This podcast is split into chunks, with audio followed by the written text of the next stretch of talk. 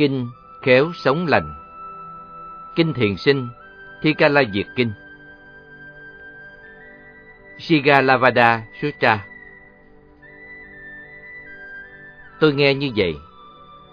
Một thời Đức Phật ở tại núi Kỳ Sào Quật, Rudakuta, núi Kê Túc, Linh Sơn, thuộc thành Dương Xá, Raja Riha, cùng với chúng Đại Tỳ Khưu 1.250 vị.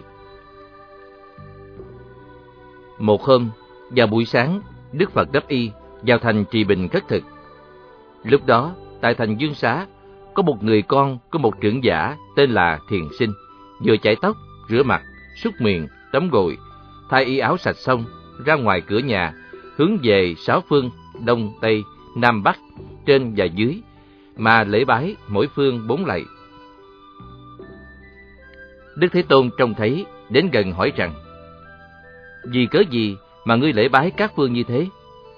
Thiền sinh bạch rằng, Khi cha con sắp chết, có dặn con rằng, Con muốn lễ bái thì trước phải lễ sáu phương. Nay cha con đã mất. Chẳng dám trái lời người, nên cứ sáng ra dậy sớm, tắm gội xong, chắp tay hướng về phương đông lễ trước, rồi lễ tiếp các phương Tây, Nam, Bắc, trên và dưới. Đức Phật dạy rằng, Này thiền sinh, con trưởng giả, cha ngươi dạy lễ bái phương đó không phải là bảo ngươi chỉ đem thân mình ra để lễ lại như thế. Ngươi đã hiểu lầm cái ý của cha ngươi rồi. Quả có tên lễ sáu phương hướng đó, chứ không phải không. Nhưng theo chánh pháp của Như Lai, chẳng phải lễ sáu phương như thế mà cho là cung kính đâu. Thiền sinh nghe Phật nói như thế, liền thỉnh Phật vào nhà, trải tòa, thỉnh Phật an tọa rồi, bèn quỳ xuống mà bạch Phật rằng: Bạch Đức Thế Tôn, cúi xin Đức Thế Tôn thương xót giảng dạy cho con hiểu nghĩa việc lễ bái sáu phương đó theo chánh pháp. Đức Phật dạy rằng, Này thiện sinh, hãy lắng nghe, ghi nhớ vào tâm, ta sẽ vì ngươi mà dạy rõ. Nếu có hàng trí nhân, người tốt lành nào biết tránh bốn nghiệp quán kết, bốn tánh ác hại, và hay xa lìa sáu điều chẳng lành, làm bại hoại thân xác. Tâm hồn và tiêu tán tài sản, sau đây, thì đó mới là phẩm cách của người lễ bái sáu phương hướng vậy. Bốn nghiệp kết quán ấy là là sát sanh hại mạng, là trộm cướp lường gạt, là tà dục quan dâm, là nói lời dối trá, khoe khoang, đâm thọc, hỗn ác. Bốn tánh ác ấy là là tham lam đắm nhiễm, là sân hận quán thù, là si mê tà kiến, là ganh ghét kiêu mạn. Sáu điều chẳng lành ấy là là say mê rượu chè ăn nhậu, là đam mê cờ bạc, là biến lười, không chịu học hành, làm việc, là đam mê kỹ nhạc, trữ tình, cuồng loạn, là thích giao du kết bạn với người hung ác, là phóng đảng, buông lung. Này thiền sinh, người nào biết tránh bốn nghiệp quán kết, bốn tánh ác hại, và hay xa lìa sáu điều chẳng lành, thì người đó được gọi là người khéo sống lành, tức thiền sinh. Và đó chính là cái phẩm cách của người lễ sáu phương. Mỗi phương bốn lễ vậy. Người đó đời này có thiện nhân, đời sau được thiện báo. Hiện trong đời này thường gặp phúc lành, người trí khen ngợi, sau khi chết được sẽ lên cõi trời, hưởng sự vui lành vậy. Còn nếu không hay dứt trừ xa lìa các điều ác nghiệp kể trên, thì có lễ lại cũng chẳng ích gì, lại còn lưu danh xấu cho mọi người biết. Nhà cửa không lo sửa sang sắp đặt, tiền tài của cải hao mòn, thân mình suy yếu bại hoại, càng ngày càng bỏ mất việc lành. Kẻ xa, người gần chẳng còn ai kính trọng mình nữa. Chết đi sẽ đọa vào ba đường ác đạo là địa ngục, ngạ quỷ, súc sinh, chịu nhiều khổ não. Này thiền sinh, ngươi nên chọn lấy điều lành mà theo, hãy xa lánh những điều chẳng lành. Ta từ vô lượng kiếp đến nay thường gần gũi với các bậc thiện trí thức, nên nay mới được thành Phật vậy. Này thiện sinh, say mê rượu chè, ăn nhậu, có sáu điều lỗi là một Là hao tài tốn của, lãng phí thời giờ. hai Là sanh bệnh ốm đau, làm phiền thân thuộc. ba Là ưa gây sự đấu tranh phá hoại. bốn là để tiếng xấu, mọi người khinh khi, xa lánh. năm Là dễ sinh nóng giận, làm điều sàng bậy. Sáu là trí tuệ giảm dần, chẳng biết phải trái. Những người nào say mê rượu chè ăn nhậu mãi thì sự bại hoại sẽ đến với mình và gia sản mỗi ngày một tiêu tán. Này thiền sinh, đam mê cờ bạc có sáu điều lỗi là Một là tài sản hao mòn, nợ nần chồng chất. Hai là tránh hơn bị người quán, thua thì sinh buồn tức. Ba là kẻ trí khinh chê, không ai kính nể. Bốn là quan phí ngày giờ, mê mờ tâm trí. Năm là mọi người xa lánh, không ai giúp đỡ. Sáu là sinh tâm trộm cướp, lường gạt mọi người. Người nào đam mê cờ bạc mãi, thì sự bại hoại sẽ đến với mình và gia sản mỗi ngày một tiêu tán. Này thiền sinh, biến lười không chịu học hành, làm việc có sáu điều lỗi là Một là vì giàu sang nên ỷ lại mà lười biếng không chịu học hành và làm việc. Hai là vì nghèo khó nên phó mặc mà lười biếng không chịu học hành và làm việc. Ba là vì cho rằng trời nóng hoặc lạnh quá mà lười biếng không chịu học hành và làm việc. Bốn là cho rằng còn sớm hay đã muộn mà không chịu học hành và làm việc. Năm là cho rằng là dễ hay quá khó mà không chịu học hành và làm việc. Sáu là bởi vì mê ngủ hay ham ăn, ham chơi mà lười biếng, không chịu học hành và làm việc. Đối với điều đáng học, đáng làm, những người nào thường dịnh vào những cớ đó để biến nhát, thì tự thân sẽ suy thoái và gia sản mỗi ngày một tiêu tán. Này thiền sinh, say mê kỹ nhạc, trữ tình, cuồng loạn, có sáu điều lỗi là Một là thường ước mơ theo lời ca tiếng hát, hai là thường mơ tưởng đến các điệu múa, vũ, nhảy nhót, ba là bị kích động theo tiếng đàn, sáo, trống kèn, bốn là bị lôi cuốn vào sa đọa, trụy lạc, năm là dễ biến thành kẻ lãng mạn đa tình, sáu là tâm ý thường buồn vui bất định. Nếu người nào say mê kỹ nhạc, trữ tình, cuồng loạn mãi, thì sự bại hoại sẽ đến với mình và gia sản mỗi ngày một tiêu tán. Này thiền sinh, thích giao du kết bạn với người hung ác có sáu điều lỗi là một là sinh tính khinh lờn, ngang tàn. Hai là ưa những chỗ hèn hạ, làm những điều dụng trộm. Ba là bị người dụ dỗ hoặc dụ dỗ người khác làm điều sang bậy. Bốn là tụ tập mưa đồ cướp bóc, trộm cắp, chiếm đoạt tài sản người khác. Năm là thường mua đồ những điều bất chính, tập nhiễm các thói hư tệ, xấu ác. Sáu là thường phanh phui lỗi người, mà lì phỉ bán, ám hại người khác. Nếu người nào thích kết bạn với những người hung ác mãi, thì tai họa sẽ đến với mình và gia sản mỗi ngày một tiêu tán. Này thiền sinh, phóng đảng buông lung có sáu điều lỗi là Một là không tự phòng hộ được mình, tài sản và con cháu, người thân thuộc của mình. Hai là thường mang lòng kinh hãi, lo sợ về các hành động sàng bậy phóng đảng của mình. Ba là bị những điều thống khổ do hậu quả của những điều phóng đảng của mình ràng buộc thân xác mình. Bốn là ưa sinh tâm gạt gẫm người. Năm là tham muốn những điều sằng bậy. Sáu là làm những điều tổn hại sinh mạng và tài sản của người. Nếu người nào phóng đảng mãi, thì tai họa sẽ đến với mình và gia sản mỗi ngày một tiêu tán. Này thiền sinh, lại có bốn hàng người quan gia giả làm thân thích, người cũng nên biết để xa lánh như tránh con đường hiểm. Một là hạng quý phục quan gia, hai là hàng mỹ ngôn quan gia, ba là hàng kính thuận quan gia, bốn là hạng bàn ác quan gia. Hạng quý phục quan gia là hạng vì sợ mà phục tùng thì thường làm bốn việc. Một là vì có mưu đồ mờ ám bất chính, sợ ta ngăn chặn hay phá hỏng mà gượng làm thân. Hai là vì đã làm những điều tệ hại, muốn được ta che chở mà gượng làm thân.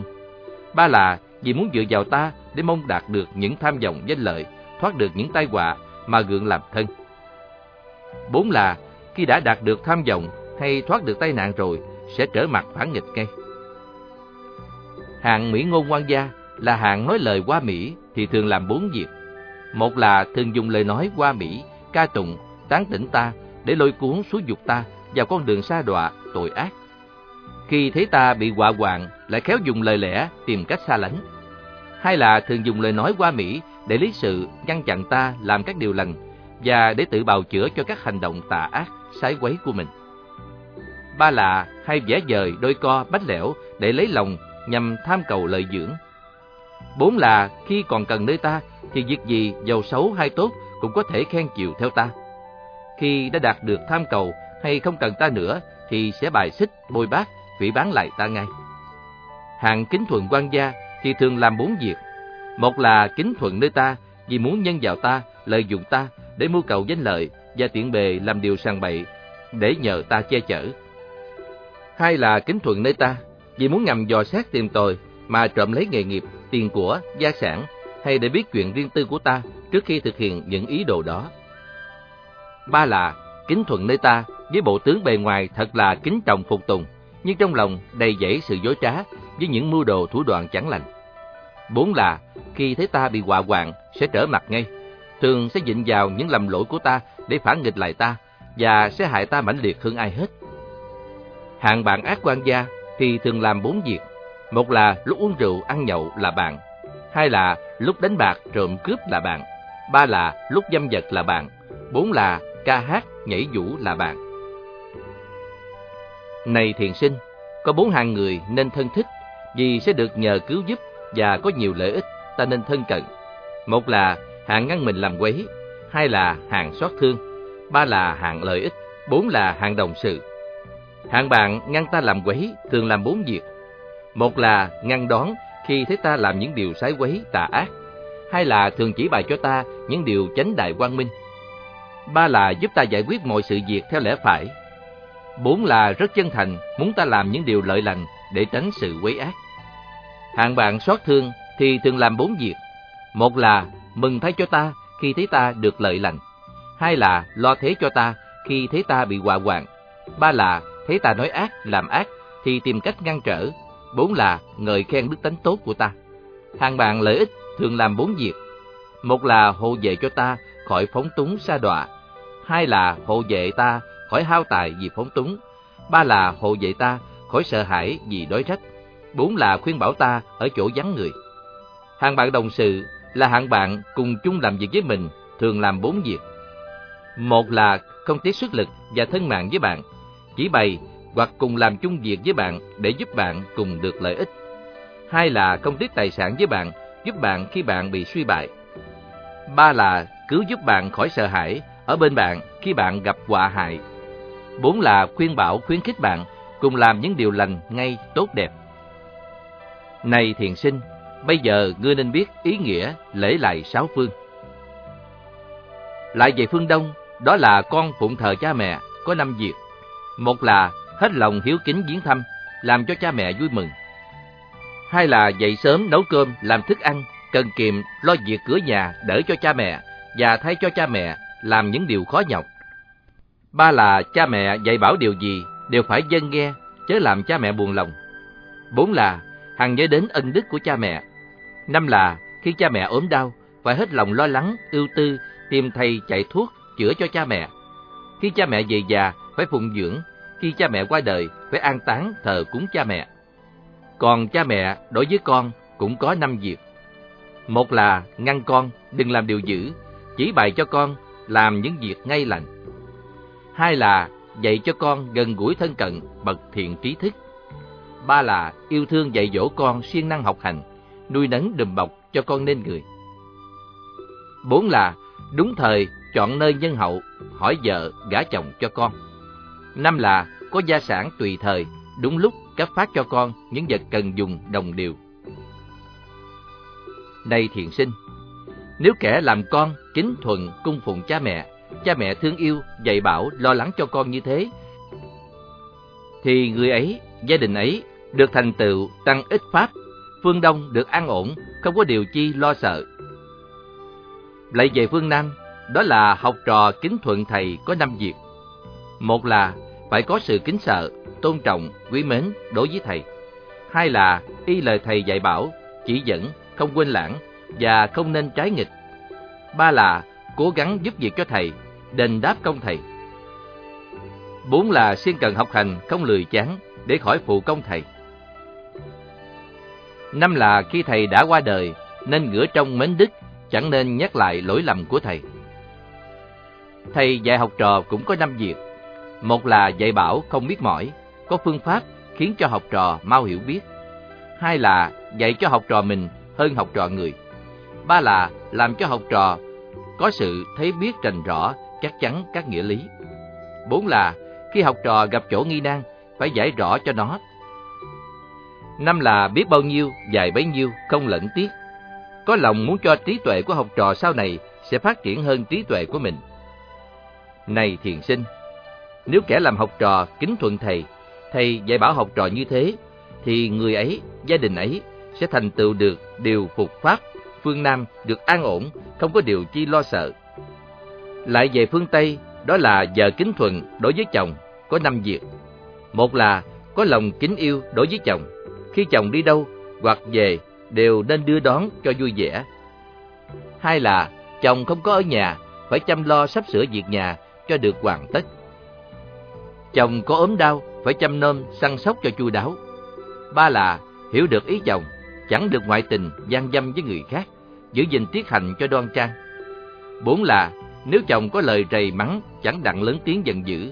Những lời khuyên bảo của chồng phải nên dân tâm. Chồng có đưa củi cải gì, chẳng đặng đem giấu giếm để tiêu xài quan phí riêng. Năm là làm gì đều nên hỏi ý chồng và phụ giúp những việc gì mà chồng cần phụ giúp. Chồng đối đãi với vợ cũng có năm việc. Một là lấy lễ nghĩa đối đãi với nhau. Ra vào đều phải yêu kính nhau, chẳng được hất hủi bạc đãi nhau. Hai là ăn uống đúng giờ giấc, đừng để vợ phải buồn rầu, khổ cực. Khi vợ ốm đau, phải săn sóc chăm nom, chứ để vợ buồn tuổi. Ba là nếu vợ có muốn áo quần và đồ trang sức, chớ trái ý vợ. Giàu thì nên mua cho đủ, nghèo thì sắm sửa từng phần. Bốn là trong nhà có bao nhiêu của cải nên giao cho vợ gìn giữ. Chẳng đặng lấy tiền của chung đi ăn xài riêng. Làm gì có tính cách xây dựng gia đình đều nên cho vợ hay biết và những ý kiến tốt lành hay đúng của vợ đều nên thuận theo. Năm là không được mê theo nhan sắc người ngoài khiến vợ sinh lòng ghen tuông, nghi kỵ. Lại thường phải hiểu tánh ý vợ và khuyên bảo những điều lành hay. Này thiền sinh, nếu kẻ làm vợ kính thuận chồng, chồng đối đãi với vợ như thế, thì người ấy, gia đình ấy sẽ thành tựu được kính ái pháp, phương Tây được an ổn, không có điều chi lo sợ.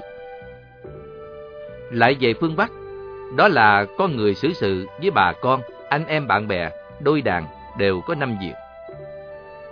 Một là bên nào làm điều ác nghiệp thì nên lần lượt khuyên giải, rầy ngăn cho dứt việc ác ấy đi và nên lấy điều lành ngay nhắc nhở cho nhau. Hai là bên nào bị tai nạn, bệnh tật, phải nên ngó ngàng, săn sóc, hộ vệ, giúp đỡ, điều trị cho nhau. Ba là bên nào trong nhà có điều kín đáo, không nên đem việc đó nói với người ngoài, lại chẳng nên nói xấu lẫn nhau. Bốn là đôi đàn kính mến lẫn nhau, thường tới lui thăm viếng, rủi có chuyện xung đột chẳng đặng oán hận, não hại nhau, nên lấy sự hòa nhã mà hòa giải với nhau. Năm là, nếu đôi bên nghèo, giàu có khác nhau, thì nên giúp đỡ lẫn nhau. Có những món ngon, vật tốt nên chia cho nhau dùng. Nếu chung làm thì chung hưởng, chẳng nên khi dối, lừa gạt nhau. Này thiền sinh, nếu kẻ làm bà con, anh em, bạn bè đối xử với nhau như thế, thì người ấy, gia đình ấy sẽ thành tựu được tức tài pháp, phương Bắc được an ổn, không có điều chi lo sợ. Lại xuống đất, đó là chủ nhân đối với người làm công có năm việc. Một là, tùy khả năng mà sai sử phải biết xem xét chúng có đối rét không, rồi mới sai bảo làm việc, và chẳng được ép buộc chúng làm điều bất chính. Hai là, khi chúng có đau yếu, phải tìm thầy chạy thuốc, chu cấp cho chúng đầy đủ để điều trị cho được lành mạnh. Ba là, chẳng được dùng roi, gậy, đánh càng. Nếu chúng có lỗi thì dùng lời lẽ hỏi han, các việc hư thật ra sao, rồi mới trừng phạt đáng dung thứ thì dung thứ. Như không dung thứ được thì mới dùng lời lẽ dạy dỗ mà trách phạt, sửa trị chúng. Bốn là, nếu chúng có của cải riêng tư gì, không nên sang đoạt của chúng. Năm là khi cho chúng đồ vật gì, phải chia cho đều, trở nên có lòng thiên vị. Lại nếu chúng có công lớn thì phải ban thưởng cho xứng đáng. Người làm công đối với chủ nhân cũng có năm việc. Một là đúng giờ giấc, thức khuya dậy sớm, chớ để chủ kêu gọi rầy la, hoặc làm trễ nải công việc mà chủ đã giao phó. Hai là, việc gì mình làm phải để vào lòng, làm cho cẩn thận, chớ để chủ phải nhọc lòng nhắc nhở, sai khiến nhiều lần. Ba là, phải biết tiếc của chủ, chớ nên lãng phí, làm tổn hại hoặc gian cấp. Bốn là luôn luôn kính nể chủ, khi chủ ra đi hoặc về, đều nên hết lòng đưa đón. Năm là bảo tồn danh giá cho chủ, chỉ nên nói tốt cho chủ, chẳng được kể những điều xấu quấy, làm hại thanh danh chủ. Này thiền sinh, chủ nhân đối với người làm công, làm công đối với chủ nhân như thế, thì người ấy, gia đình ấy sẽ thành tựu được thế lực pháp, phương dưới được an ổn, không có điều chi lo sợ. Lại lên trời, đó là người đàn diệt, thiện tính, kính phục bậc sa môn, thiện trí thức, có năm điều. Một là lấy tâm chân chánh, thành thật, hướng về các bậc ấy. Hai là cung kính, cúng dường, phụng sự các bậc ấy. Làm việc gì, không coi đó là nặng nhọc. Ba là thường hỏi các bậc ấy về đạo lý, lễ nghi, phép tắc. Bốn là các bậc ấy có giảng dạy chánh pháp, phải lắng nghe cho thật kỹ, suy nghĩ cho thật trần, thực hành cho thật đúng. Năm là xin thỉnh giáo các bậc ấy chỉ dẫn giải quyết cho hai yếu chỉ về việc tham thiền và niệm Phật, rồi y theo đó ngày đêm phải chuyên cần hành theo. Bậc sa môn thiền trí thức cũng có năm điều để khai mở chỉ rõ, khai thị cho người thiền tính.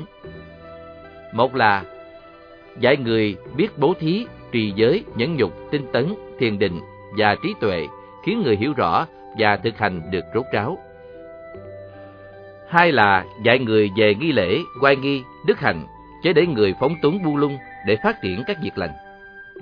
Ba là dạy người phải dạy dặt cẩn thận về lời nói, việc làm, tốt hơn nói ít làm nhiều, chẳng nên làm ít nói nhiều, để ngăn ngừa các điều ác. Bốn là dạy người siêng năng, lễ bái tam bảo, mở rộng lòng từ bi hỷ xã, thường thương xót mọi loài chúng sinh lớn nhỏ. Năm là dạy người quân tu, tạo công đức lành, hồi hướng phát nguyện sinh về tịnh độ, đắc đạo Bồ đề, hành Bồ Tát đạo, trở xuống trần thế cứu vớt chúng sanh đồng thành Phật đạo. Này thiền sinh, ngươi làm được những việc như vậy, đáng gọi là kính dân lời cha ngươi đã dạy ngươi lễ lại sáu phương. Bằng chẳng làm được như vậy, dù có lễ lại sáu phương cũng chẳng ích gì. Này thiền sinh, người nào biết dứt trừ xa lánh các điều ác nghiệp chẳng lành, lại hay khéo làm được các điều dạy trên, thì đời này có thiện nhân, đời sau được thiện báo. Hiện trong đời này thường gặp phúc lành, người trí ngợi khen. Sau khi chết, được sanh lên cõi trời, hưởng vui lành vậy. Nếu người ấy lại phát bồ đề tâm, mở rộng lòng từ bi hỷ xã, thường làm lợi ích tất cả chúng sinh, thực hành lục độ, đọc tụng kinh điển đại thừa và niệm Phật trì minh, chân ngôn. Phát nguyện cầu sinh tịnh độ sẽ được tùy quyền giảng sanh. Này thiện sinh, tất cả mọi pháp trong thế gian này đều vô thường biến dịch, đến cả thân ngươi cũng thế. Chư thiên ở các cõi trời, tuy hưởng phước vui sướng với thọ mạng lâu dài rồi, cũng có ngày chung tận. Huống chi ngươi và mọi người ở thế gian này, dù có giàu sang quyền quý đi chăng nữa, rồi cũng đến lúc mạng vong chết. Giả lại, chúng sinh ở thế gian này bị nhiều nỗi khổ mê ép ngặt, nghiệp chướng ràng buộc, nay đã được làm thân người. Người hãy nên khéo sống lành. Người khéo sống lành là người có thể đền đáp được bốn đài trọng ân, là người sẽ thành tựu được pháp lành ở thế gian, cũng như suốt thế gian. Mười phương chư Như Lai đều từ những pháp lành mà thành tựu đạo quả vô thượng Bồ đề, nên đều có nguyện lực rộng lớn để tiếp dẫn, nâng đỡ muôn loài chúng sinh, thoát đi sanh tử phiền não, đến nơi an lạc giải thoát niết bàn. Nên ngươi và chúng sinh nên khéo sống lành mà nương vào nguyện lành của chư Phật mà an trụ. Bây giờ thiện sinh nghe Phật dạy rồi thì ân cần đánh lễ mà bạch Đức Phật rằng Trọn lành thay, Đức Thế Tôn thật quá chỗ tưởng dòng của con xưa nay. Ngài đã dẫn dụ ý nghĩa về lời dạy của cha con, khiến cho con như kẻ đang cúi úp mặt xuống được ngước lên, tâm trí đóng kín được mở ra, đang mê man được tỉnh ngộ, đang ở trong nhà tối được gặp đèn, có mắt tức thấy rõ. Đức Như Lai thuyết pháp cũng như thế. Ngài dùng vô số phương tiện khai ngộ cho kẻ ngu muội được thấy pháp minh quang thanh tịnh. Ngài là đến trí chân chánh giác mới có thể làm bậc đạo sư, dắt dẫn khai ngộ cho đời như thế. Nay con cúi xin quy y Phật, quy y Pháp, quy y Tăng, cầu xin Đức Thế Tôn cho con làm kẻ ưu bà tắc, nam cư sĩ trong chánh Pháp. Con nguyện từ nay về sau, trọn đời. một Không giết hại. hai Không trộm cướp. ba Không tà dâm bốn Không nói dối. năm Không uống rượu. Đức Phật hứa khả cho thiện sinh quy y thọ giới rồi, lập lại nghĩa trên bằng một bài kệ rằng Sắp bình minh mỗi ngày, nghe gà gáy dậy ngay, đánh răng, rửa mặt sạch, y phục liền đổi thay. Trang nghiêm lại đạo tràng, sửa bông thắp đèn nhang, thay nước cho thanh tịnh, cúng dường Phật Pháp Tăng. Chắp tay cung kính lễ, tam bảo khắp tam thế, phát nguyện báo tứ ân, chuyên cần không biến trễ. Ân sư trưởng, mẹ cha, ân xã hội, nước nhà, ân chúng sanh muôn loại, ân Phật Pháp Tăng già. Nên phát tâm chân thật, hành sáu ba la mật, pháp môn thật nhiệm màu, đưa đến quả vị Phật. Một là phát bi tâm, bố thí khắp xa gần, độ người bớt mê khổ, khiến ta dứt keo tham.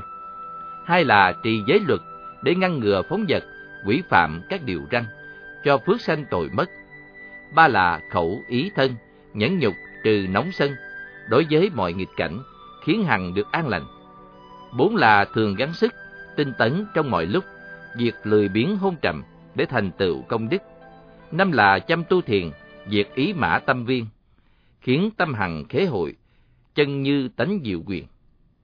Sáu là trí bát nhã, văn tư tu hành cả, diệt vọng tưởng ngu si, để thành bậc giác giả.